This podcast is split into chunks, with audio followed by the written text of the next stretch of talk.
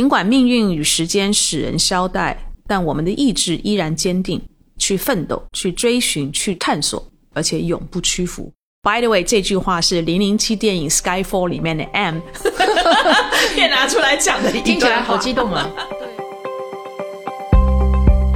！MCN 机构其实本身使命是要让这个网红更像他自己，留住更多的老粉，长出更多的新粉，将来要变现的时候，你才有个基础嘛。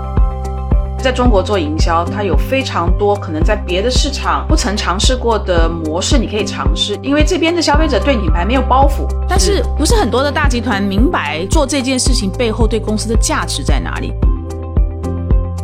大龄是不是一个障碍？刚刚好相反，大龄是我的加分题。如果不是大龄，你很难这么自在。只要你够真实、够勇敢，已经接受自己了，你才会做一个好网红。因为你已经走过一些人生的一些高潮低谷，你晓得把生活过得好好的是一个很不容易的事情，然后你去分享，让人家也可以早一点觉悟，我觉得这是很有价值的。我就觉得杨紫琼这次得奖感言当中有一个很重要的一句话，她说：“不要让别人来定义你，已经过了你的黄金岁月，永不放弃。”海边边。好，Hello，是我们的嘉宾抢在我之前先 Hello，Hello，大家好，我是贝斯李倩玲，欢迎收听今天的备忘录。今天也是一个我跟嘉宾两个人 one on one 对话。今天这个嘉宾呢，第一个我们两个年龄相仿，我们是同一代人，他也是 marketing 出身的，他以前也就非常的红，但是他以前的红是属于这种在幕后。帮品牌去做品牌工程、搭建品牌、开发他们的整个的生意啊、定位啊等等的。但是他去年开始自己在小红书开了一个账号，这一年不到的时间，他在小红书的崛起是让我们就是认识他很久的朋友都看着这样子眼睛要掉下来了，就是 他的爆发的这个过程是很让我惊讶的。那我今天就想来找他来谈一谈最近我们看到的一个趋势，叫做大龄网红大。大小的大龄就年龄的龄，就大龄网红的这个养成，以及它背后到底代表哪些的洞察？呃，我们大概前年开始关注英法英法经济这件事情，我也录过了几档跟这个有关的播客的内容。所以我就开始发现，在小红书上面开始出现越来越多的，真的就是大龄的网红，比如说是马姐，马姐应该是好像是七十岁，然后还有一个我不知道她多少岁，但是她应该是已经是退休以后，叫王怡，在泰国，她就是选择到泰国去度过她的退休后的生活。然后当然最近最火的就是张小慧，嗯，六十岁的人。当然，他的状态非常的好，他也是用从他的角度来讲是很自然的方法吧，把他接触到的一些品牌啊等等，用他自己的亲身的经历讲故事的方式讲出来。嗯，然后我再看我今天的这个嘉宾，他的养成也是这个趋势的再一次的印证。所以今天我的嘉宾就是在小红书上，他的账号叫做“我是美君姐姐”，美国的美，君子的君，我是美君姐姐的美君。Hello，Olga，他英文名叫 Olga，O L G A，对吧？Olga，你好，Bessy，你好，各位听众大家好，我很高兴，很荣幸能够来上这一档备忘录。我自己也在我的推荐播客当中有这个名单，感谢你。我到处跟人家推荐，今天出门还在听。但是这不是你第一次录播客，第二次，哦，才第二次啊？对，哦，前面那次录是在我家厨房哈，然后那个主持人酸奶哥就拿了一个 iPhone 录。你们今天这个专业多了。嗯，我的感觉是录播客可以畅所欲言 啊！如果不小心磕了一个 so，反正后面还有人可以剪掉。而且他今天还是一样盛装打扮的出门，刚才还给我看了一下他在家里面录的视频，他的今天的这个要怎么样花心思打扮他。我我们就觉得，哎，你的录播课是没有没有镜头，我干嘛打扮？我觉得欧卡就是一个生活一直非常很用心在生活的一个人，所以我我今天找你来想谈就是大龄网红的这件事情。OK，大龄。因为你从来也不忌讳告诉别人你年纪多，不忌讳，对吧？五十七嘛，嗯，对我们俩是同龄的，所以我想先你跟我们的听众聊一聊你的这个网红养成的过程，好不好？就是你怎么会想到做这件事情？而且一开始我觉得你是无心插柳，因为根本不是想做你自己的账号的，对吧？对，嗯，其实因为在去年上海有两个月我们都做不到生意嘛，大家都知道什么原因。后来恢复了之后呢，生意一直不好，再加上整个年度的预算被砍到一半而已。假设原先希望做到一百，后来连五十都预期不到，嗯，所以我们就决定把广告预算砍到零。哇，对，砍到零，可是双十一又快到了，七月八月就要开始种草，希望十月开始什么预热啊可以爆发起来。我就跟我的团队讨论，那其中就有一个团队的小朋友说，现在其实最流行的就是小红书。嗯，哦，我们如果在上面鼓励我们的一些店长啊，他们成立自己的个人号，嗯，然后呢，他就会因为他的粉丝喜欢去看他的店，然后发现我们的品牌，最后我们可能双十一就可以大爆发。嗯，就理想是这样的。我就真的开始当天就带着这几个有热情的小朋友进到我们的店里面，然后我那天还拍了几张照片放在我自己的小红书，说从今天开始我要立志做一个教我的员工成为网红的总经理。我觉得这有什么难的？我自己在台湾以前也是会放很多脸书的一些分享嘛，嗯，所以我就先想说要教我的员工做。我跟他们说有什么好处？我说，如果你今天在这个地方当个店长，或者是哪怕是一个工读生，但是因为你的个人号在推广我们的品牌的过程当中，你被我们赋能，然后你也晓得怎么样做自媒体，将来就算你离开了我们公司，你也可以自己继续做下去啊！这个是绝对带得走的。嗯哼，大概教了一两个礼拜，其实没有什么成果，因为员工还是很忙，也没有特别专心做这个之外，我后来想了一下，其实这是需要有一些自发的热情。嗯，他愿意分享，他喜欢分享，他会摆拍一些东西的话，那么他的内容才会好看嘛。他们自己不觉得这件事情有意思，嗯，就勉强不了。他们当时也是觉得没有那个必要性嘛？所以也没什么兴趣。呃，不是很很 buy in。就有一次我跟我一位朋友在聊天的时候，他就说：“你真的期望你的员工将来有一天在店里面直播带货啊？你别想了，就是你吧，，OK，就是你啦，你最适合了。”那我就觉得他可能是鼓励我，我就觉得说我不适合，我就想说，我怎么可能适合呢？很多一些组件啊，或者是一些搭台啊，我一想到这就烦。他说：“反正你就先从小红书继续放一些你自己的东西。”我还问过我们公司的 legal 哦，就是法务，说我身为总经理做这样子的话，有没有什么要小心的？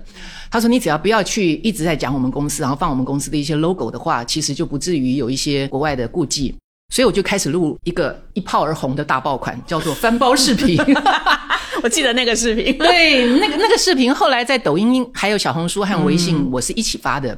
我后来有去计算了一下他的观看次数，抖音有一百万多人。哦，所以你那个时候是每个平台上都开了一个你自己的账号。那是我叫欧嘎，欧嘎对，欧嘎五，我直接就放一个欧嘎五，也没什么人设，就把我英文名字放上去。然后呢，里面的那些素材内容呢，是每次一录就一鱼三吃，就三 三个平台都发。然后呢，那个翻包视频，我先特别要讲一下哈。我觉得如果任何的女孩子要想要做网红，翻包视频绝对是一个可以拿来练手的。很简单，我的那个我有两个小朋友，一个叫 J 妹，一个叫 K 妹，我真的要谢谢他们，要颁奖给他们。他们呢，两个人呢，就是一天到晚都会鼓励我说：“哎，你来录个翻包视频，我们来录个什么七分钟战斗装，或者是就是有些女孩子喜欢的看的一些生活模式。”然后没有提到任何的品牌，没有商业，这样子的话，我们会比较不着痕迹的先建立自己的粉丝啦，就是混个脸熟。那那个翻包视频特殊是在于说我讲的非常的自然，嗯，我里面没有任何的在好像帮什么东西打广告。我说：“哎，我的包呢，我就是一定要大。”首先呢，一定要有个水壶，我就拿出来这个水壶。这个水壶呢，夏天可以放冰块。再来呢，现在有个扇子哈，你们看到是不是很奇怪？我不喜欢拿一个电子扇在往脸上吹，那太没气质了。像这个黑色的蕾丝扇子，扇起来就很有气场。然后呢，接下来又拿出来一个小包，那个小包里面又拿出来大概十几二样二十样东西，包含什么你想象不到什么牙线啊，什么眼药水啊。然后最后呢，我还要拿出眼镜，说其实眼镜呢不是要拿来戴的，是要拿来摆的。你看太阳眼镜这样子摆一下，是不是就很很可爱？嗯。后来出来了之后呢，这个是有成千上万的这个弹幕都在赞美说，这个老板好可爱哦，他讲话好好听哦，他长得有点像叶倩文哦，这个人一看就是很有气质或者很有钱，就一大堆一大堆给我标签了。OK，你录那个翻包视频之前有没有特别先打点一下你的包？嗯，没有。就是包什么就是什么，对，就是那个时候我已经跟我这两位小助理已经约好了，每个礼拜五中午我们在我的办公室，利用中饭时间，绝对不要盗用公司的任何的资产哈。所以这个时间就是我的。那么我在半个小时之内，我想讲什么，你们就把它给拿去剪接。嗯，所以呢，那天他说翻包视频，我要不要先预备一下？后来想说，我有什么好预备？我包里面有什么就拿出来讲，越自然越亲切，越像我自己，嗯就好了嘛。OK，对，所以就这样起来了。对，而且那个翻包视频的第二个就是答谢我的粉丝，就是说又来跟他们讲在哪里找啊，然后接下来就开始就是文思泉涌都出来了，就说我们这礼拜来回答一些什么样的问题。那两个小朋友就跟我讲说，我觉得一般上班族会很向往你的，比如说你怎么做到今天的啦，或者是你身为老板，你可以告诉我们，如果被老板 Q 到了，在会议当中我们要怎么回答，或者是我们如果到了年底啊，如果没有被加薪的时候，我们该怎么去争取，就是各种疑难杂症。然后我就说我会想一下。通常我会在想出来有东西讲，而且有故事讲，并且最重要就是我有个使命感，我能够讲出一个正能量的东西，我才录。嗯，就这样子，所以那个话题就真的是都是我自己很喜欢的，很想要分享的，而不是刻意的。OK。所以如果没有那两个年轻的同事给到你这些 idea，比如说饭包，比如说七分钟战斗装啊等等的，你觉得你自己会想得到这一些可能年轻人会有兴趣关注的点吗？你这问题问的太好了，我不会。真的，我们我们还是有代沟的。有的时候甚至翻包视频这样的话题出来，我还瞧不起了。我说啊，多肤浅！一大堆那种年轻的网红都在翻包，然后他们拿出来的东西都是名牌的，包也是名牌的。我这个包人家还以为是仿冒品了。但是我就觉得说没关系，既然应观众要求，我就好好讲它。所以我在讲的过程当中，我又把那个包讲的好好，包含一个很无聊的神仙水，我把它讲到人家觉得真的像神仙水，其实它只是一个喷雾，让你的脸稍微有点点湿润。我说，比如说我上台如果要 present 之前，我有时候会很紧张嘛，这个时候我就会去洗手间看一下自己的脸有没有掉妆，然后去喷一下这个水，因为这个我听说是台湾连蔡依林的彩妆师都帮他买的，嗯，然后这个彩妆师让他喷了之后上场去那个演唱会呢就会容光焕发。其实我只要讲这管水就好了，我干嘛又扯了一个故事出来？那真的是因为当初我的台湾朋友叫我去买这个喷雾的时候跟我讲的一个故事，所以就是回答你的问题。如果年轻人跟我讲这个话题，我自己觉得不怎么样，但是我还是会照做，嗯，因为我有我的角度跟观点。对，你的账号从一开始设立的是从零开始嘛，哈，这个孵化的过程肯定是漫长，你的速度已经算是很快的了，嗯，OK。但它还是有一个从零慢慢慢慢一点一点的，我们叫煮粉建筑的煮煮粉的这个过程哦。你这段过程你怎么熬啊？还是说你每天哎，即使只增加两个粉，你还是非常非常开心？我根本就没在数，但最近实在是太容易数了。你知道，你一打开手机就是九十九加。就是超过一百以上的粉，我应该是讲说，一开始的时候我没有在说，真的没有的原因是因为我本来就不是有目的的要去做成一个网红或者是 KOL，我是希望帮助公司能够累积一些经验，去教我的员工，甚至我们要开很多 DTC 的店嘛，让这些员工知道怎么样有个 SOP 去做自己的账号。嗯，所以我只在乎我这过程当中有没有盘点一些学习，好比说，哎，每一只片子这个内容跟那个内容，还有这个封面，还有那样子的主题，是不是比较多的观看？这个我会去盘点，嗯嗯，然后盘点的过程当中，其实 benefit 最大的就是我自己，因为我下一支片要上的时候，我会想办法再去把我的标题优化，然后呢，我也会反思上一次录的时候这个角度不好看，我讲这个话的时候有点太快了，那个部分好像有点太无聊了，或者是最后我又看到某一个博主他讲的特别有意思，我就请我这两位小助理说，哎，你们也试着把这个前面做三秒钟的预告，看起来好像人家想看下去，大概就是这些，其实。我要劝大家，如果你真的想要做网红的话，真的不要紧张，也不要自己好像拉焦虑，然后一直去看说百万标题或者是百万爆款是怎么出来的，你越看越焦虑。我呢，就是稍微盘点一下自己的作品该怎么优化就好了，不要学别人。嗯，所以你一开始做你的账号的内容的时候，是从你自己的事情出发。对。那后来你开始就提到了你当时服务的那家公司的产品啊，等等，你就开始了。这是什么时候你决定？哎，我要把公司的东西带进来？你会知道时机成熟了。嗯，因为很多人都会在下面留言说：“姐姐到底是做什么品牌的？嗯，呃，你是在哪一家公司？”有的时候我还刻意去 present 一下我们公司里面的很好的福利，比如说周五会提早下班 summer hour，或者是我们会请员工喝一个礼拜的咖啡。然后下面就一大堆人讲说这是什么神仙公司，我一定要去应征。那我的 HR 的头也跟我讲说：“欧嘎，现在好方便哦，我们都不用介绍我们背景，每个人都想来，然后想要跟你做事。就是我把公司很张扬的去讲一下我们公司有多棒。接下来你就知道实际成熟，你可以讲你的产品了。”而在讲讲产品的时候，我还可以在我家里讲，嗯，就是尽量去听我们的法务的一些建议，要小心嘛。我在我家里头坐在地毯上，拿出来我们公司的一些产品，说我最喜欢的是这几样。然后呢，我觉得它怎么样搭配可以看起来更有朝气。然后接下来呢，就你就知道时机更成熟了，又快要到双十一了，你就可以开始种草了。然后真的就真的我达到我的目的了。大概在十月底，我们公司的双十一要有一个报名，叫做阿里巴巴的那个总裁直播间。嗯嗯。哦，在天猫、淘宝，你如果是国际品牌也好，国内品牌也好，其实通通都要去比稿的。它本身要很会讲之外，然后你的品牌在双十一的一些好康也要够力道。嗯。然后我的那个 TP 公司就跟我讲说，他们第一次没有比到，想要再比一次，第二次比到了。我就觉得哇，我终于要大展身手了！我就真的在十月三十一号那一档最黄金的总裁直播间也上了张总裁直播间，嗯，然后那天晚上那个小时还变成百万直播间，哇！我就把我们公司所有难卖的东西都在那一天就是想办法把它给卖掉，所以当然也就达标了，对吧？双十一超标，超标，超标，超标，OK，真的很不容易，是没有一毛钱广告预算的状态，OK。你刚刚在讲，就是你当时是希望你的店长。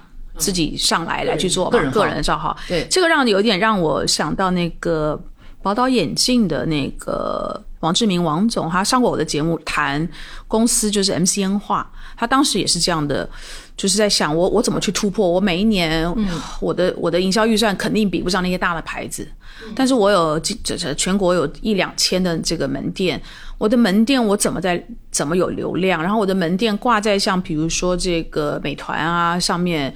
点评上面，我要怎么样让我的排名放到前面？所以他就研究了这个，比如说平台的一些算法，算法背后的一些逻辑，他就开始鼓励他的员工在上面不断的发你你去什么地方吃吃碗面，你也要发一个评论的。但是因为王世明他是公司自己的，他是创始人，对，OK，他带头做，但是你跟我工作的环境。都，我们我们是专业经理人。我在猜，我现在加入这个公司，如果我当时我加入的时候不是已经有自己的播客，而是我加入之后才要成立自己的播客的节目的话，我估计还也是会碰到非常多的不明白、不了解，甚至阻阻挠，对吧？嗯。所以你当时在做这件事情的时候，你会担心这种大集团、大公司对，这 compliance 就是合合规。对的，对的，所以不是很多的大集团明白这个做这件事情背后对公司的价值在哪里，因为它的价值不是只是直接卖货，像你讲的，你当时所呈现出来的这个管理风格，其实你们的 HR 在招聘上面是省了很多事情，公司的组织的文化等等的人性的就福利方面的这种人性的考虑都呈现出来，但是公司不是看得到这些背后的价值。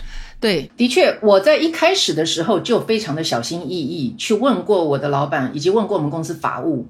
那当时听起来是有一些呃坑要避的，比如说我不可以随便去讲到公司的一些战略策略，这当然嘛。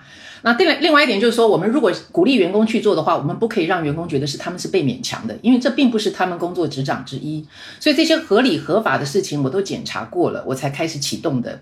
但不管怎么样，毕竟它跟国内企业比起来的话，还是比较保守的，有很多的一些不明就里的一些原因。呃，最后我就被请走了。嗯，我很坦诚的告诉大家，我是因为我去做网红踩到了一些坑，但是我离开的过程当中没有任何遗憾，我也不想去辩护自己，因为我觉得每个公司的政策你是要尊重的。如果公司觉得我身为总经理不应该做网红，虽然他们没有早一点讲哈，我都做了四个月的网红才讲，那就算了。我反而觉得说，我从这过程当中得到了我人生最重要的一个礼物，是我的人生下半场可以来做网红了，我就可以再也没有任何顾忌来做了。甚至我也发现说，当初我想要劝公司用员工当网红来增加公司的一个呃曝光度的这件事情，其实没有错的，你只是要好好掌握那个度。后来我，所以我就后来看网上有很多的一些国内的企业开始做这件事情，做的真的是下下叫，包含国外企业，包含我记得好像有个星巴克还是什么，他们有个叫里布拿铁，其实我不相信那是他的员工，那应该是特别塑造出来的一个拟人化的员工。那在这过程当中，我就觉得说太有趣了，也就是这个叫做什么无心插柳，所以我会觉得我要建议就是职场当中，如果你是职业高管，你想要在在位的时候，还想要兼职做网红，你最好跟你的老板还有你的公司签一个契约，说这是他们允许的。然后你最好把这过程当中的 do's and don'ts 呢，每个月有个盘点，让大家都是在一个 same page 上面。嗯哼。然后你最好也不要太在意，如果有一天你被开掉了，那走就走嘛，有什么了不起？这件事情其实是见仁见智。我觉得我没有错，我今天才那么坦诚的讲出来，而且我也不想说公司任何的坏话，因为我觉得每个公司有它的信念，嗯，它的一个呃，它的一个分寸以及它的规定，员工的确是要遵守的，嗯嗯。那所以在这个接下来的人生下半场当中，我觉得我有个使命感，是我希望能够帮助在职场当中不小心踩坑或跌倒的人，怎么样往前看，而不要往后看。因为我曾经说过个比喻，在我的视频当中，就是说他们在职场上也碰到很多坑，然后一直在想说要怎么样去求赔偿，或者是什么 N 加几的。但是我在那个视频里面，我就有讲到说，其实你在开车的时候，你知道你的挡风板有多大，你为什么不往前看呢？而一直要看那个照后镜，照后镜实在很小啊，你怎么看其实也没有意义了。所以我觉得我们不要一直在那边想说我们在职场上面，因为做了某一件你认同自己的事情，然后最后别人不认同，你往前走吧。啊，边走边学，然后就像我现在在做网红一样，大龄网红当中也有很多一些事情我不应该去做的，我去做了，那就边走边修嘛。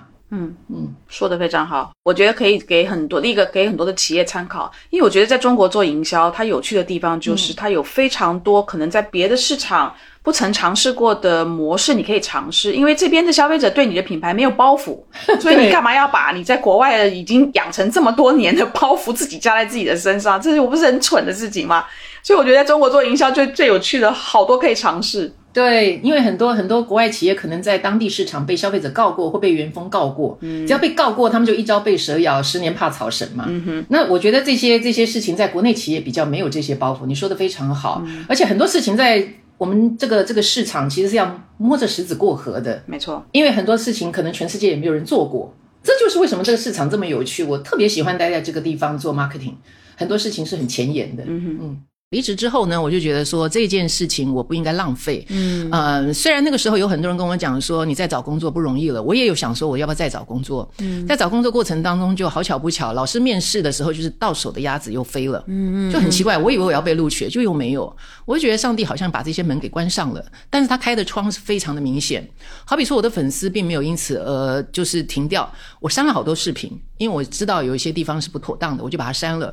然后每个人都在问说你为什么要删掉？我还要再。看，我说啊，我对不起你们，但是我会重新把它录回来，因为那是在公司的背景录的嘛。嗯，但不管怎么样，后来呢，我就呃有一搭没一搭的录，然后也希望能够积极的找到工作。直到最近，就是很很很 serious 的、很严肃的想说，这应该是我未来的置业了。嗯，我的网红生涯元年开始了，因为已经没有人要找我去上班了吧？哎，就算有，老实说，我最近还有个面试，我很想拒绝他耶。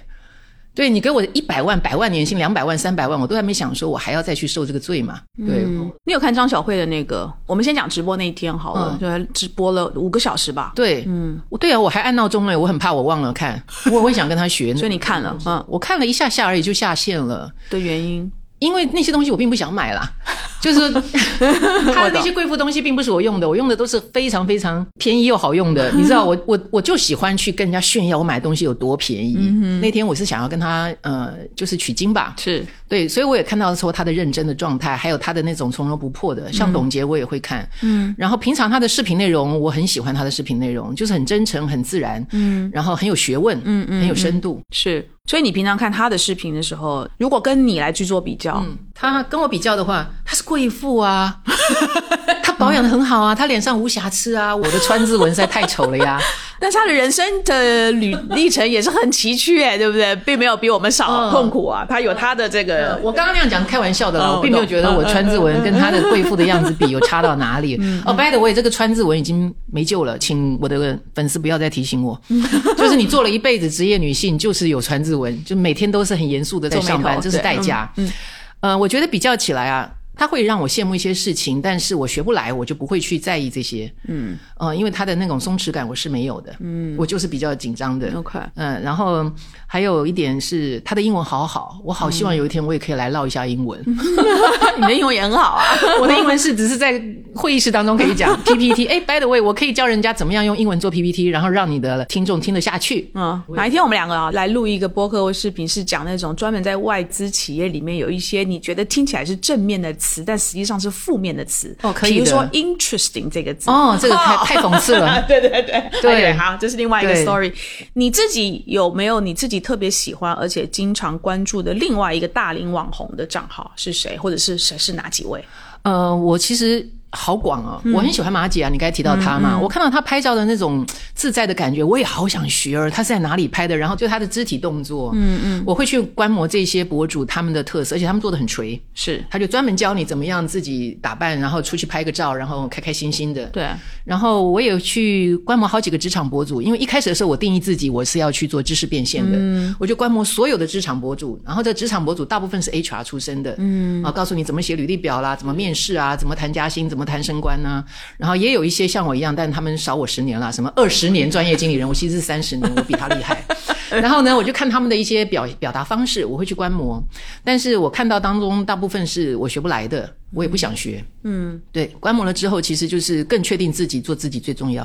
嗯哼嗯。我我想问你，就是说，你你当然现在非常成功，而且你会一直不断的增粉的继续下去哦。嗯。但是因为我们的年纪都不小，尤其是整个社会在过去两三年都在讲，比如说大厂都要年轻化，然后几岁以上的员工就要辞退或者是不用，所以整个社会感觉好像就是说大龄已经是没有价值的。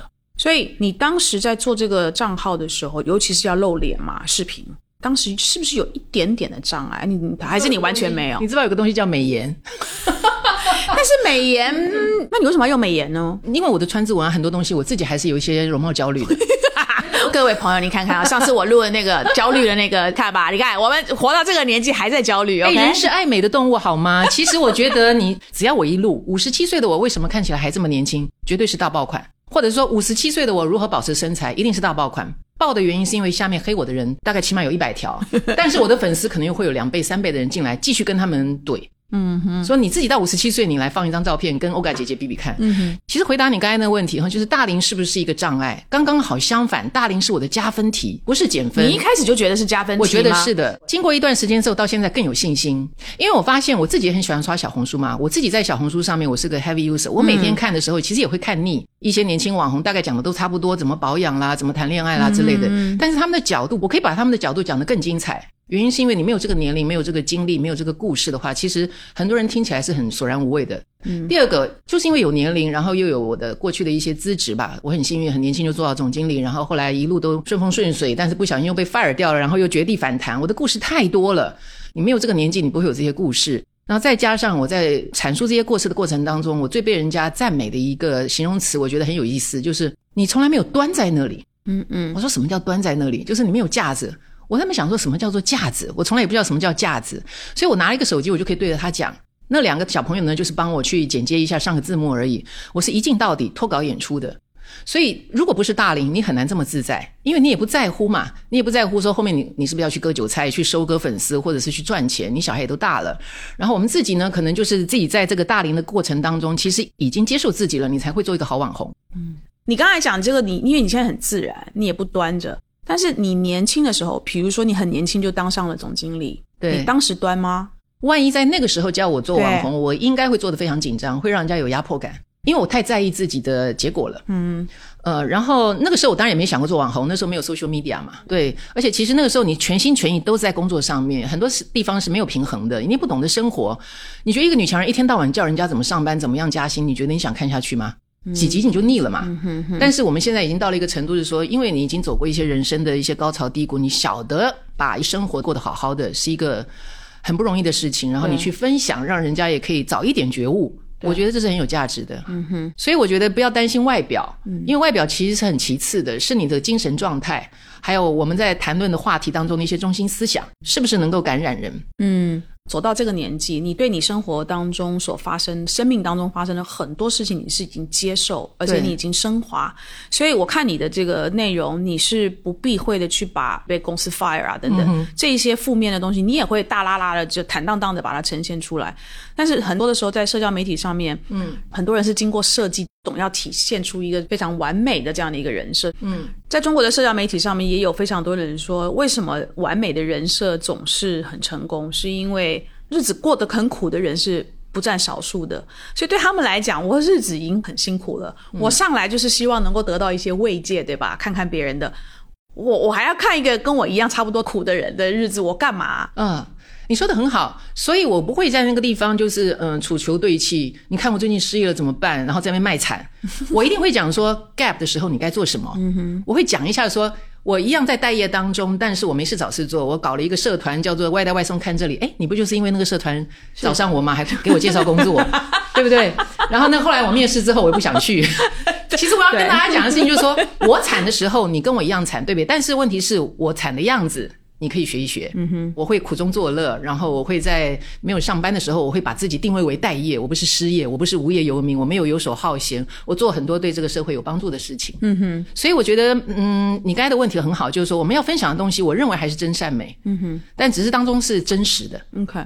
但是你那个时候把正面、负面的都讲的时候，你那两个年轻的同事会不会有点紧张？说你不要讲这些负面的东西，会不会？不会。他们觉得这就是我。其实我们这过程当中，我其实有个中心思想，就是真真实跟勇敢这两个词儿，不是因为我当网红，我以前从年轻开始就是这么样一个人。嗯，所以什么叫人设？我就是我呀，我就是这么真实，然后我就是喜欢讲出来我的很糗的事情。我希望能够得到大家的一个肯定，是说，你看我愿意讲出来，那你还有什么好怕的？我这么惨，你有比我惨吗？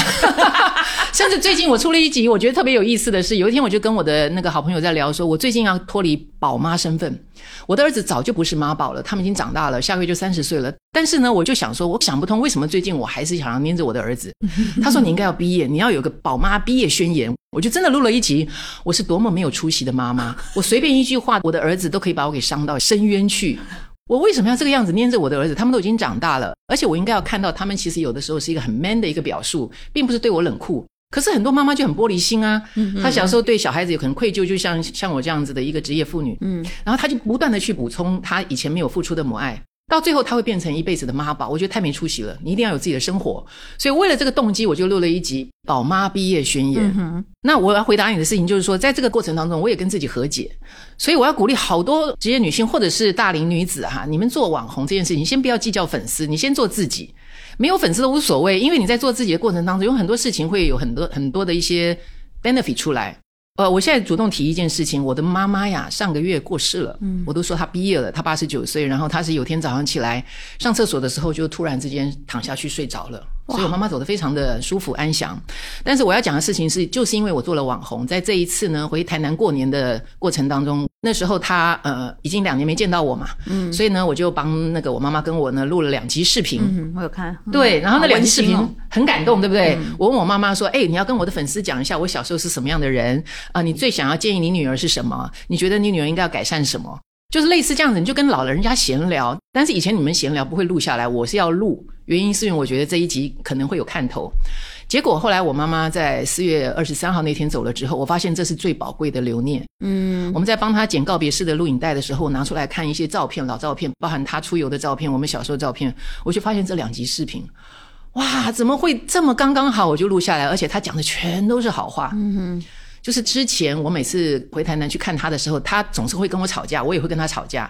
但这一次录视频全都是好话，所以你看，当网红的好处太多了。不管你有没有粉丝，能不能变现。你的个人就会倒逼自己过很多好的生活。嗯哼，嗯，越来越多的年纪大一点的人开始是开账号，然后你就看下面的，当然一定有人黑粉啦，啊，有黑的，但是绝大部分的年轻的用户的反应是非常非常正面的。嗯，你也是其中的一位，所以你在互动的过程当中，你认为为什么大龄的这种博主啦、主播，在这个时候，在这个当下会受到年轻人的推崇喜爱？你觉得为什么是这样？最大的原因就是，我们可能是他们身边同样是五六十岁的大龄的女子，不管是他们的妈妈或者是奶奶和姥姥也好，嗯，平辈当中，我们活得可能更有青春感，更有活力，嗯，或者是更开心，所以他们会羡慕说我们的状态，甚至会去把我的东西给到他们的妈妈看。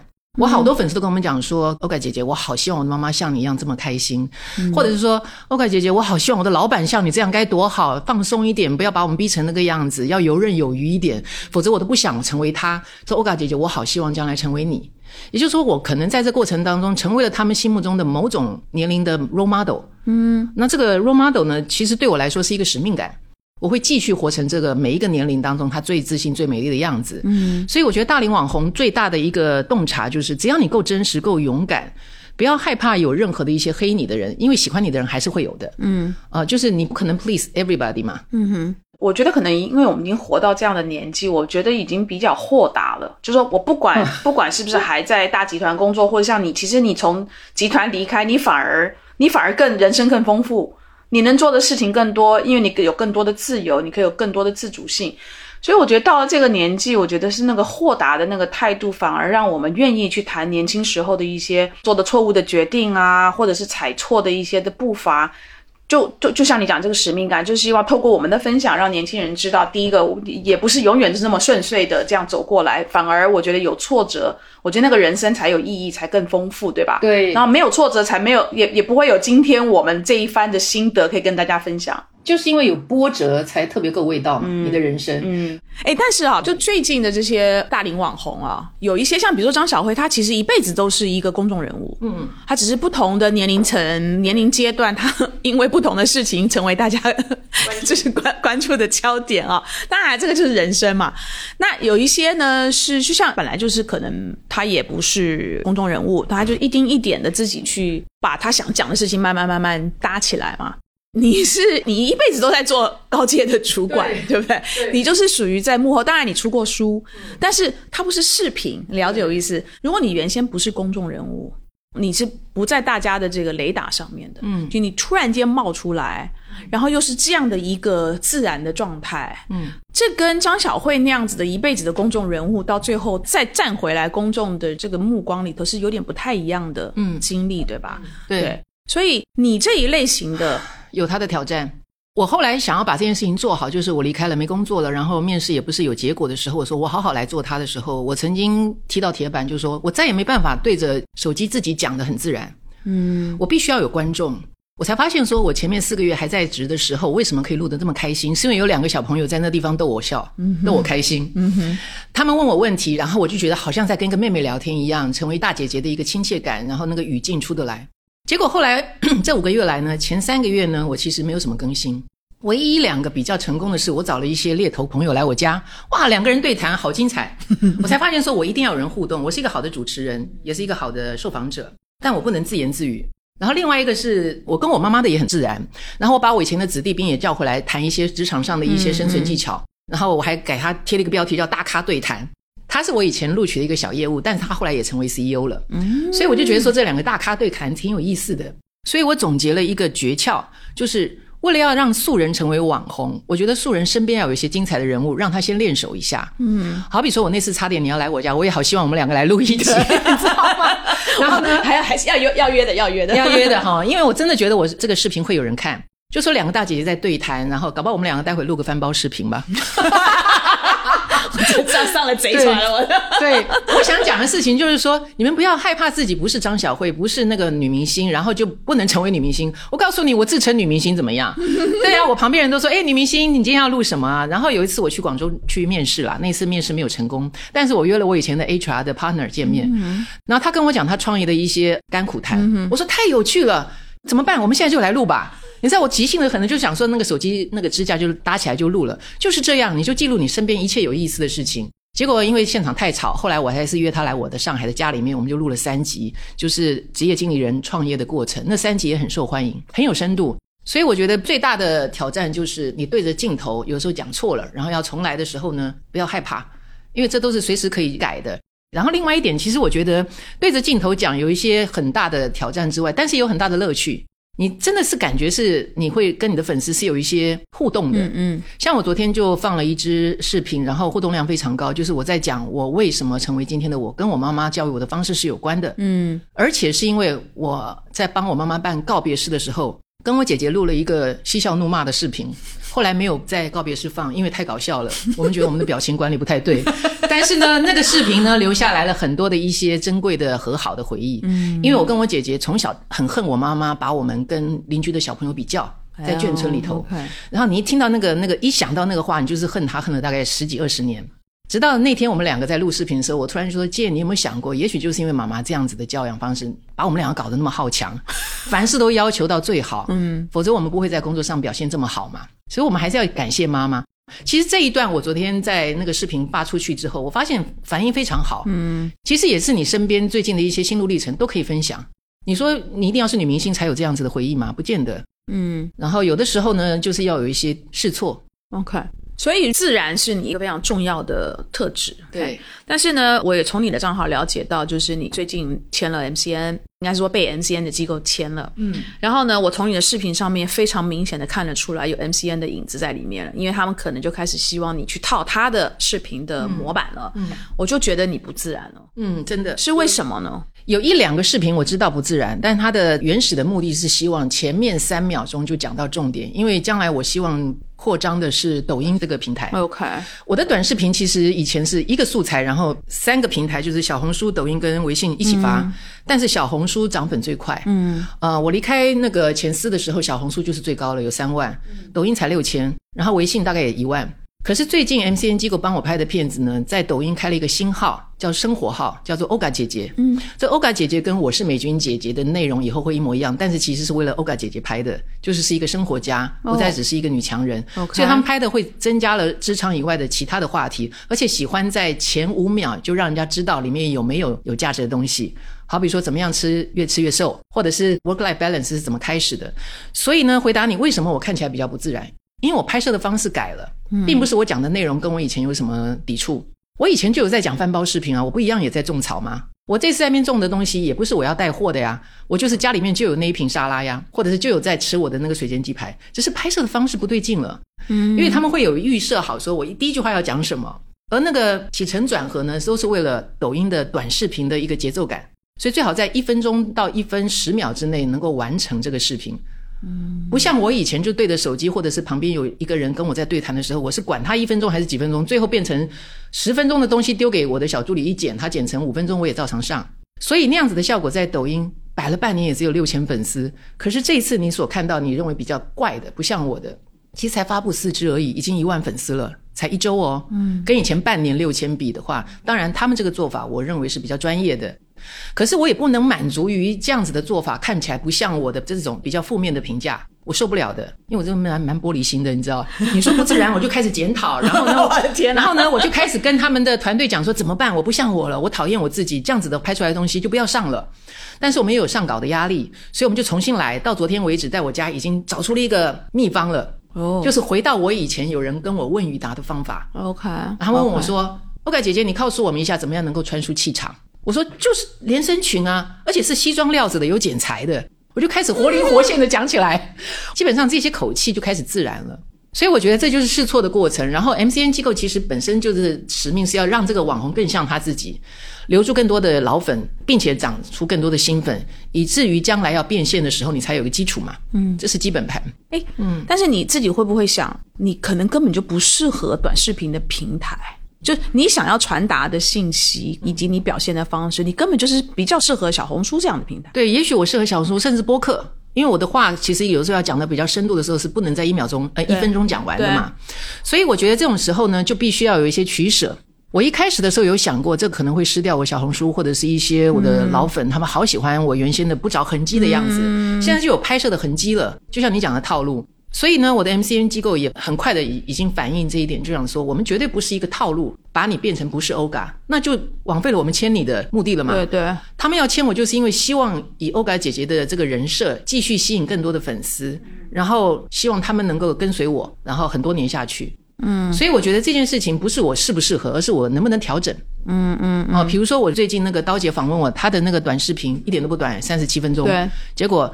刀姐访问欧嘎那个短视频在抖音高达三百万人看，嗯，那你说一分钟就有三百万人看吗？有这么好的短视频吗？不见得，嗯，也就是说要看这个达人的特质。那我这个人的特质也许可以讲长一点，这都是后面可以调整的。嗯哼，OK，好，那我再回来问你关于大龄网红啊，嗯嗯，因为你的大部分的职业生涯你都是品牌方，对，所以呢你也找过很多的代言。绝大部分的品牌的目标受众也都是年轻人，嗯，所以现在随着越来越多的大龄网红受到了年轻人的推崇也好、追随也好，你觉得品牌会愿意 找大龄网红去做带货或者是说代言吗？但当然，张小慧她的带货里面也都是品牌，但是她是高端的品牌，所以一般你觉得一般的消费品牌，他会愿意找到大龄网红来帮他做带货的动作吗？或是代言？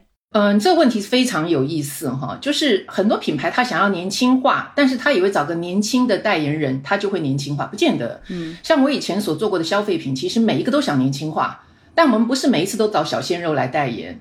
比如说我以前在做 Timberland 的时候，有的时候呢，你偶尔做一些潮牌联名，你马上就年轻化了。嗯，然后那个潮牌呢，就会让你的品牌变得非常有活力。但是我在拍品牌大片的时候，我并没有找一个小鲜肉来拍。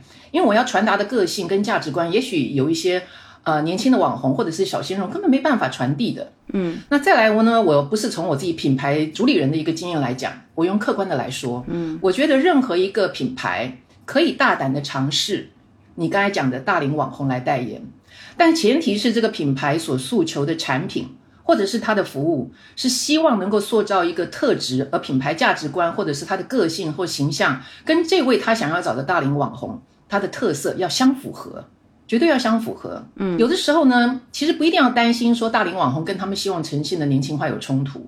首先，年轻人呢，并不表示一定他们就想要看到年轻代言人来当广告主角，因为现在年轻人已经不稀罕很多广告套路了。嗯，所以当每个人都在这么做的时候，如果你用个大龄网红的话，然后呢，他非常有态度，然后又很潮，甚至能够符合你品牌的形象，而且又有那种靠谱的人格魅力。我觉得第一个去做的品牌肯定会脱颖而出，一鸣惊人，至少给人家的记忆点是高的。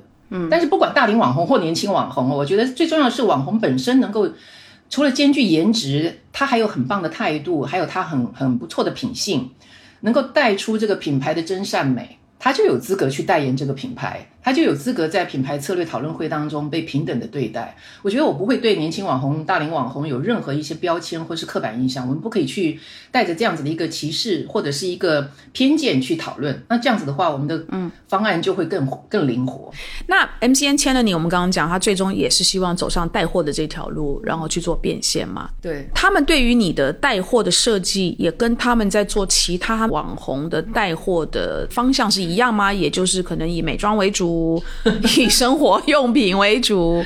其实我觉得我在同龄人当中算是保养的很好的，对的。所以要我做美妆或者是什么保养品，我不会害羞的。对对，问题是我是不是跟其他网红一样带的东西都一模一样？我觉得我一定要带我自己喜欢的东西。其实你知道我在这一生当中三十多年，我卖过玩具，嗯哼，芭比娃娃，我卖过炸鸡，呃，肯德基，然后我卖过鞋子、衣服，像 Timberland 的黄靴啊。其实这些牌子我没有进去之前，我是不用他们的东西的。嗯嗯。那为什么我还可以把它卖起来？因为我很喜欢研究一下这个产品它的卖点。嗯。还有人家不买的原因是什么？我会很认真的跟我的团队或者是乙方打磨，怎么样卖给适合的消费者。所以这过程当中，其实我是对消费者负责的。那我为什么不能对我自己负责呢？如果将来 MCN 机构要我带的货，我自己当然会很清楚我用过好不好啊。然后我有个特质是从小到大哈，我推荐什么我爱吃的。我爱去看的电影，我到过的什么地方，我每次讲完，听到的人都说我们一定要买，就是我很会种草，就是很感染人家。我连讲个葱油饼都可以讲到，你会希望把那个店给顶下来，太好吃了，你知道吗？对，然后。那天我被季振东访问，我说我我觉得有饼结尾的我都爱。他说那你将来要不要卖葱油饼？我说可以啊。如果拿到葱油饼厂商叫我来种草的话，我吃了好吃，我绝对会把它给大卖的。他说，然后你又可以一边在那个什么你们家那个小区门口一边烙葱油饼，一边跟人家讲说这葱油饼多好吃，甚至还跟人家讲一下你以前上班的时候曾经卖过肯德基或干嘛，你不觉得很生活化吗？所以你知道，你就跟人家一聊的过程当中，你并不觉得带货这件事情有什么丢脸的。对，啊，而且重要的事情我并不贪心。我不是那种大网红，要在什么双十一要卖个几千万的 GMB，我不是。我只要我喜欢的东西卖了之后，你告诉我很好吃、很好用，我就开心了。诶，那我问你啊，因为你现在已经是呃被加 MCN 的机构签下来嘛，所以在不透露任何商机哦，我们就讲品类，就是目前透过这 MCN 来找你做合作的品牌。是都是属于哪一类？我都有，都有。对我举个例子哈，在我一个短视频里面就讲到了说这个鸡排多好吃多嫩，然后一滴油都不用放，用水就可以煎好。那个品牌就很想要叫我来代言，嗯，因为我已经是真实在使用它的。那其实有很多年轻女生也想要吃这个水煎鸡排，就刚刚好啦，嗯。然后第二点就是我其实本身的年龄已经摆在那里了嘛，我脸上就是有皱纹。那这时候真的有个国际大牌找上我。的 MCN 机构问说，可不可以代言他们的一个什么四件套？嗯，什么眼霜啊，全部都在里头。然后我就觉得说，诶，这个是水到渠成，因为刚刚好我就是有这样子的一个保养的需求。如果我用了，我觉得很棒，我拍个短视频在讲的时候也是有说服力的。我现在讲的都是短视频代言哈，并不是所谓的品牌大片。嗯嗯嗯。那其他的还有穿搭，嗯，穿搭是女生的一些西服或者是通勤装。很多人都找上我，还有首饰。OK，哎，但是你刚刚讲到，比如说那个四件套啊，嗯，但是如果你要代言这个牌子，你就说你要用过一段时间，你一定要用到，就是说，哎，它真的是有消除或者是说改善你的眼尾纹，对吧？对。那那这个要用多久，你才会觉得 OK？我我我 feel comfortable 出来来 去 做这个四件套的代言呢？我马上就跟你讲个例子，先不讲这四件套，因为他们还没拿拿样品给我。明白。我前面已经接受过一个那个后台哈，有一个人跟我讲说要用。C 顶的方式，C 顶就是说，他给你东西，你觉得好，你就自由新政拍一个视频。嗯，他跟他客户就是这样讲说，这个网红用了他会拍就拍，不会拍的话，我们也我们也因为那个是我拿不到钱的，那个叫 C 顶嘛。但是你知道，我真的用了一个月下来之后，我真的觉得没有效果。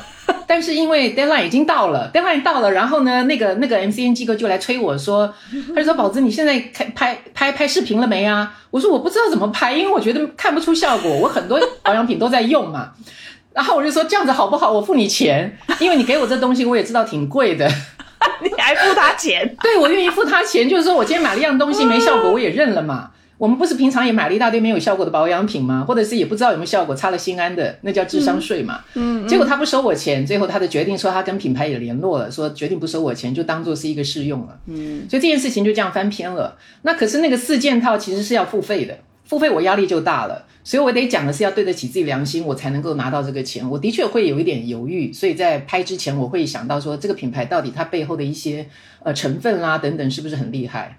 对，哎，那那个四件套，因为你是收收钱的嘛，对那万一你又发生像上次一样用完没有效果，你该怎么办？我就不要这个钱了。还是他来找你合作，他并没有要求你是要展现出有效果，而是说你只是你只是需要告诉大家你用了之后对对你自己的肌肤的感受就可以，可以哦不需要讲到效果，因为这个可能也有违反广告法，对吧？广告法对，嗯，我真的觉得在这过程当中，我们把那个脚本讲出来，嗯，没有任何的一些夸大，或者是去指出说它一定让你什么几天见效，嗯，我觉得这个是凭良心说，就是你平常在柜柜台前面那些柜姐不都这样讲吗？它的成分是什么？然后你听了，你会用自己的判断理性消费嘛？嗯，明白。但是我我我自己是觉得哈，带货这件事情非常的好，就是消费者他会希望网红帮他去做一些产品的整理啊等等，对吧？但是我一直都很好奇，因为只要是进 MCN 的套路啊，嗯，就是你今天可能会带这个这个保养品或者是口红好了，你可能几天之后又带了另外一个口红，嗯，就是这是世界上最好的毛，这是世界上最好的盾。嗯，没有原则了。这个你做了网红了之后，你可能就是今天这个付费的客户进来，他就是一个项目。嗯，我把他这个项目完成，我下一个项目可能是他的竞争对手。所以，就从我的受众的角度，我今天因为因为你的影响，我买了这个产品，对吧？但但是呢，可能两个月之后，我发现，哎，你又推荐了另外一个更好的。那我想，那我到底应该买哪一个？对啊，你前面的有没有比这个好？还是我想太多了？可能年轻人一点都不 care，他觉得你都很好啊。我我反正买的是你这个人，你是李佳琦，你推怎么我就买什么。嗯，就是在 MCN 的这种或者说网红带货的这种大的情形下，它的说服力够吗？嗯，你说的非常好，哎，这个洞察我有今天被你提醒。我觉得很重要的事情是说，我如果卖了肯德基，我就不会推销你去吃麦当劳。但其实我也喜欢吃麦当劳的薯条，我不会演，我会告诉人家讲说，我们的薯条没有它好吃。那又怎么样？我们的炸鸡比它好吃啊。那如果我今天推销的是 A 品牌的口红，下次我推销 B 品牌口红，我一定跟它颜色不一样嘛。上次你如果要正红色，我上次推的那个，我绝对是凭着良心跟你推销的。今天呢，你要推销的是一个奶茶色的，我换了一个品牌，其实这没有什么呀，我自己良心过得去最重要。我也会用不同品牌的东西啊，即使他们是竞争对手，那又怎么样？我推的是不同品牌最值得买的东西。嗯嗯，我其实要开始做直播带货、签 MCN 之前，我最重要的一些很了解我的人，知道我这个人的为人处事的，都提醒我这一点，跟你刚才讲的差不多。他们就说，因为我爸爸是军人嘛，他真的是，他连你说谎，他都觉得应该抓去枪毙的，你知道吗？迟到也要枪毙，很多事情都该枪毙，所以。我会有一把尺在心中。这三十年来，为什么工作上面有很多的一些诱惑，我是可以拒绝的？就是我爸爸对我的教养是做人要负责的，所以这就是为什么我在做这个直播带货之前，我也有很大的挣扎。而且我觉得推荐好物这件事情有很大的使命感的，是你今天也不要让人家好像买一个东西是不值得的。嗯，我太重视这个性价比了。而且这些网红这个在抖音上面开直播之前，他自己的人设应该要有一个 credibility，就是信用感。是在我这个信用感已经好不容易建立起来了，我不想毁掉它。而且我觉得我网红人生才刚开始、欸，嗯嗯，我怎么可以自己去自毁前程？但大龄网红也一定要往带货这个方向走吗？当然不一定啊，带货之外还有知识变现。哦，我忘了讲，我告诉你，前面我多努力想要做知识变现，但是但是每一个平台在知识博主下面，你看到他卖的产品有多么的崎岖，你要先把什么公寓导到私域，私域再加个什么什么样的一个一个群，然后这个群里面又要跟他们讲说，我们先有个公开课，免费的，免费你来听完了之后再告诉你说，你现在可以点进去拿这个什么什么什么包，然后这个包呢只能卖十九块。我的妈呀，烦死我了！我觉得这样太麻烦了，因为我有这么多东西可以讲，我干脆就免费让你听吧。也就是说，只要关注我的粉丝，你真的要学到一些知识，不必给我现金，你你关注我就好了，为爱发电吧。知识付费在国内一直是很崎岖的，因为像比如说最近很感叹嘛，就是经济下行一段时间了，对。但是大家会愿意贡献你口袋里面的钱给张小慧的直播间，对。你贡献了几千万、几个亿，对。但是你今天会跟一些知识的博主去较真，就说：“哎，你这个为什么那么贵？五块钱，为什么不是三块钱？”我的猜测是，你买物品的时候，它是一个物品，所以我买来我我是可以看得到、摸得到、用得到，而且我用完了后，我可以马上感受得到。但是知识这个东西是无形的。然后我拥有了这个知识呢，我也没有办法看到它立竿见影的效果，因为知识是要累积嘛，你也不知道将来会不会有用。所以我不晓得是不是因为这样的原因，所以我们看到就是大家会非常愿意贡献在带货的这件事情上面的消费，但是知识付费这边不不一定。你自己是不是也有类似的观察？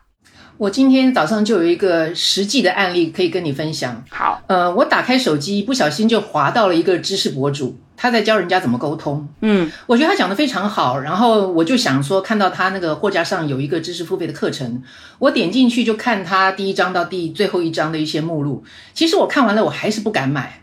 为什么我不买呢？因为我很担心它的标题下的太漂亮了，也许它里面的内容根本不是的一些知识，并不是一个多么了不起的知识。嗯，你看知识付费的一个洞察，其实我们这时候是比较理性的，我们很难冲动购买。嗯，那以我个人为博主来讲的话，如果我要靠知识赚钱，其实我也会心虚，因为我觉得我在视频里面已经教了很多人很棒的干货了。嗯，除非你听的时候不是很认真，你想要找另外一个时间专心听，那么来听我的课程是可以的。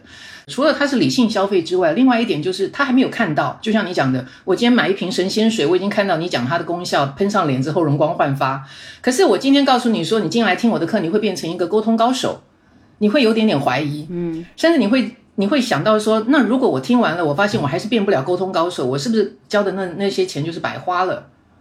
所以这的确是在知识付费上的一个卡点。而且还有一点就是，今天是在线上教学，其实有的时候会有一些盲点，有的时候会让听众会误会。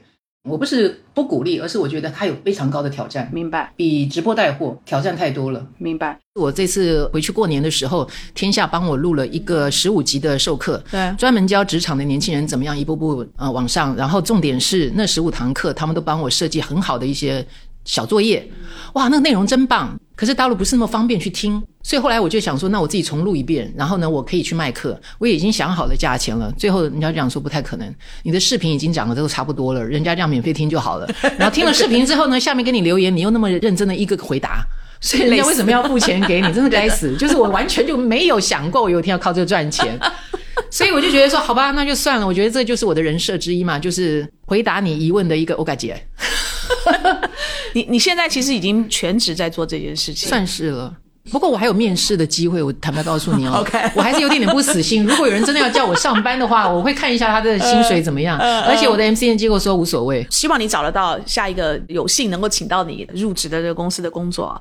但是我先假设你是全职在做这件事情，嗯你自己的这个有没有定一些里程碑？就是我希望啊，现在我是有专业的团队在帮我打理了，我希望一年之后它是什么样的，嗯十万、一百万对几万之类的，就粉丝是一个考核啦，但可能还有其他的，有没有？没有哎、我告诉你，这跟我的职场人生发展一样，我从来没有 career plan，嗯，我也不会给自己设计我哪一年要升升到总经理，我就升到了，但是我走得非常顺，原因是我会把今天每的每一件事情做好，嗯，任何项目到我头上，我就是要把它做到最好，所以我觉得现在最重要的事情是说我专职做网红，我还是要有爱哎、我如果没有爱啊哈，我录的视频就是一些很很虚浮的东西，然后觉得网友怎么样，他们都得接受，那是本末倒置了。嗯，那就是因为我刚开始会红，是因为我为爱发电。如果我要继续红下去，让人家喜欢，我不能没有爱。嗯，那同时，如果我真的要直播带货，所选的东西不是凭良心去让网友觉得好的话，那就是没有爱，那很快就会露出马脚。我不觉得我这样可以持续下去。然后至于未来的发展，我觉得因为网红生涯今年是元年嘛，我才刚开始，其实还没满十二个月，我算过才九个月。这九个月有十五万个粉丝，在三个平台，我非常的珍惜。但是我觉得我不会给自己设目标，说我们几个月要变成十五万，变成十七万、二十万。我觉得我设的目标是我每一个视频的互动量都很高，真的是植入人心，让每一个人在跟我互动的过程当中，发现他们今天又有力量。我觉得这就是我的目标。我每一支视频出去有很好的一些成果出来。那 MGN 给你设的目标有吗？一定有。他有，但是我才管他的嘞。对，对，我觉得我们的 C N 的人可能在旁边听了一直流汗。哎，拜托，他们签下我，他们高兴死了。因为我是自己会带流量的，比如说，你看我最最近接受你的访问之前，我还有接受刀姐跟基森东，这都不是 MCN 找来的、啊，这就是我个人就是有一些好朋友介绍好朋友嘛。是是是是然后我上这些节目的时候，他们也不知道我想要成为专职网红对，就免费帮我带了好多粉丝进来，我真的很感谢他们，尤其是刀姐跟季森东的，对。这两个都已经是网红。对呀、然后我就觉得说，其实这个 MCN 应该是晚上睡觉都会笑吧。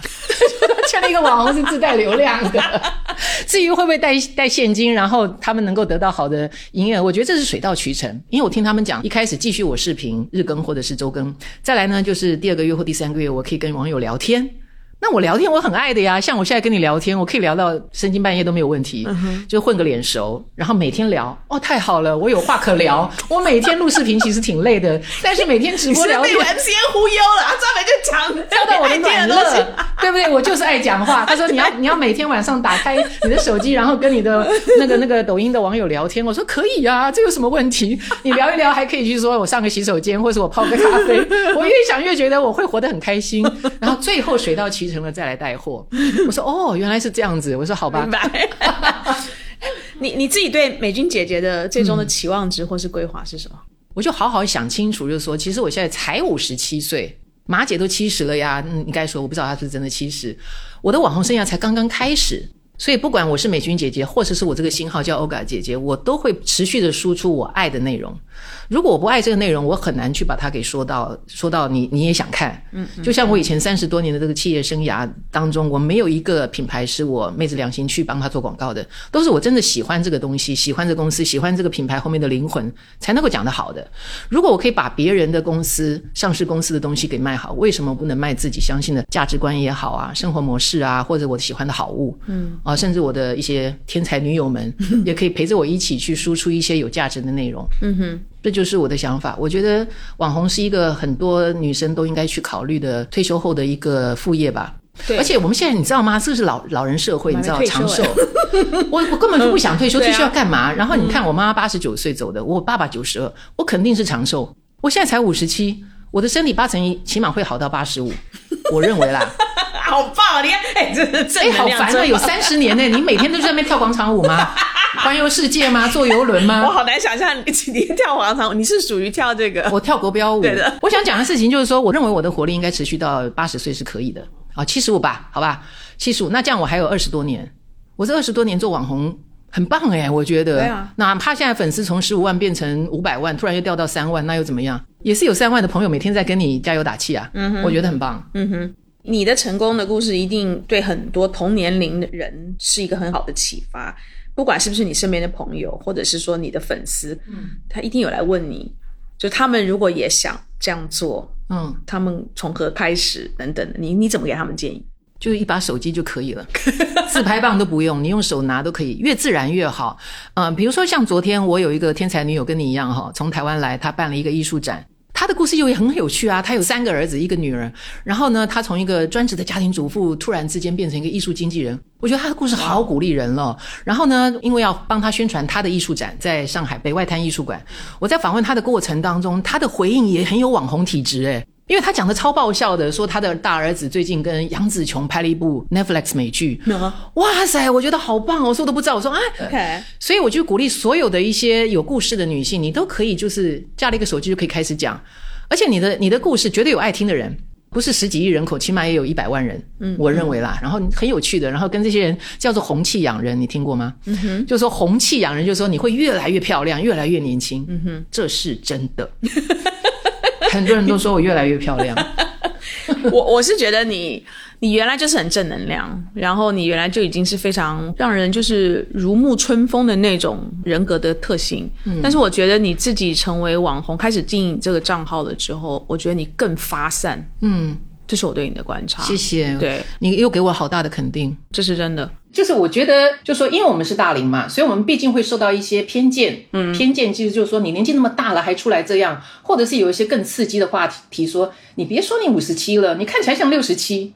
你不知道那个有多可怕，那叫网暴是吗？对。但是我们是不是要马上去回应他们？我一开始是不回应，我很矫情，我还按赞呢。你说我像六十七，好吧，我就同意你说我像六十七吧。接下来我发现有一些我的粉丝就真的站出来去跟对方讲说：“你怎么这么没有礼貌？”嗯，我就说怎么搞？这个地方这么多人是看不得人家好，难道你赞美人家是这么难吗？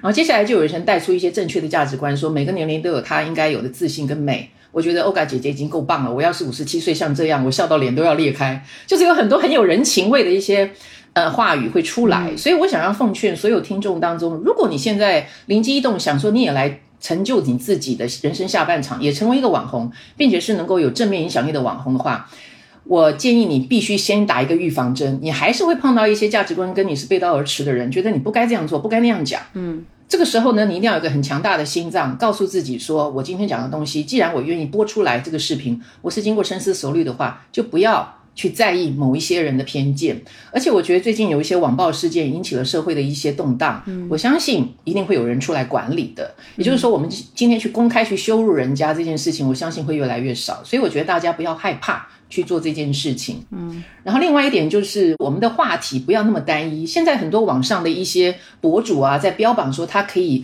嗯，陪跑陪跑一些网红，成为一个专门做爆款视频的网红。里面讲了一件事情，我特别的不认同，就是要做的非常垂直。垂直的意思就是说，你就是要很 single minded，要很单一的去谈一些话题，让人家每次想到这个话题就想到你这位博主。我觉得这样子很枯燥。首先，我的确是三十年职场女性，但是我的话题不能永远都围绕着职场干货。因为我记得我在做这个网红的培养过程当中，好像第一、第二个月的时候就粉丝破万了。然后那次粉丝破万的时候呢，我那两个小朋友就说，我们来为了庆祝粉丝破万，去做一个 room tour。那个 room tour 就是一个爆款视频，因为大家发现说，哦，原来这个大老板的家里面也有一些很有趣的事情。嗯，再来我分享什么穿搭啦，或者亲子啊，或者我的兴趣爱好啊，我如何保养活力啊，如何工作生活两不误啊，这些话题其实都会让很多我的族群感到津津有味。嗯，另外一点，我就觉得说我们在传达价值观的时候，大龄网红有个使命哈，就是说我们要把我们人生当中的一些坑好好的分享出来。不需要害羞，而且这些挫折，重点是我们怎么爬起来的那些方法或心法，或者是我们怎么样再找到资源，然后往前走。我觉得这真的是太可贵了，是一般年轻网红做不到的。另外一个诀窍是，千万不要去跟别人比较，不要跟你的什么对标博主比较。我从来不屑不屑听这个什么啊，你要找到你的对标博主，别找了，你就是你。另外一个，更不要跟一些跟你相反的，比如说年轻美眉比较。因为我们的外貌就已经不再年轻了嘛，一定要克服这一点。嗯，这是我想要鼓励大家，我成为网红过程当中的一些干货。嗯，所以我看到你在准备这个这个访谈的时候，你自己摘录了杨紫琼得奖后的一个感感言。你 你讲一下，为什么你会想到这句话，而不是别的人讲的话？因为呢，我在开始做的第一天，就有好多人跟我讲说：“欧盖姐姐，我好希望我将来成为你的样子。”嗯，我就觉得杨紫琼这次得奖感言当中有一个很重要的一句话，她说。不要让别人来定义你，已经过了你的黄金岁月，永不放弃。嗯，不要让别人来定义你，已经过了你的黄金岁月，永不放弃。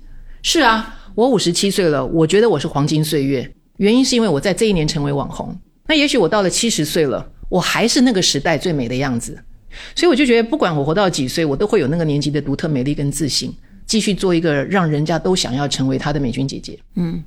你的故事以及我自己的经历啊，我我还没有到网红的阶段啊，但是我也是，就是说，在这个年纪，我觉得是有一点 recycle 我这活了快六十年的这一些的的资历啊，来给年轻人一些参考吧。我就想到的是那个英国的诗人丁尼生他的《尤利西斯》这一首长诗里截取的这一小段的话哈，我念给你听。纵使我们当前的力气不如往昔能震天撼地，但我们依然如故，同样醉心于英雄情怀。尽管命运与时间使人消怠，但我们的意志依然坚定，去奋斗，去追寻，去探索，而且永不屈服。我觉得这句话。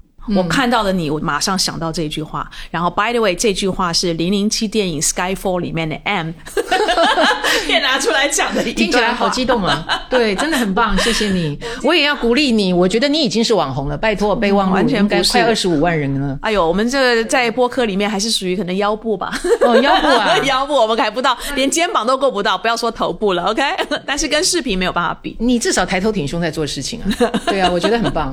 嗯，今天我非常感谢。Oga 来跟我们讲他自己成为大龄网红的经历，然后他也非常的坦然的跟大家讲，在这个过程当中，他怎么克服这些困难挑战，他带来更积极的那一面。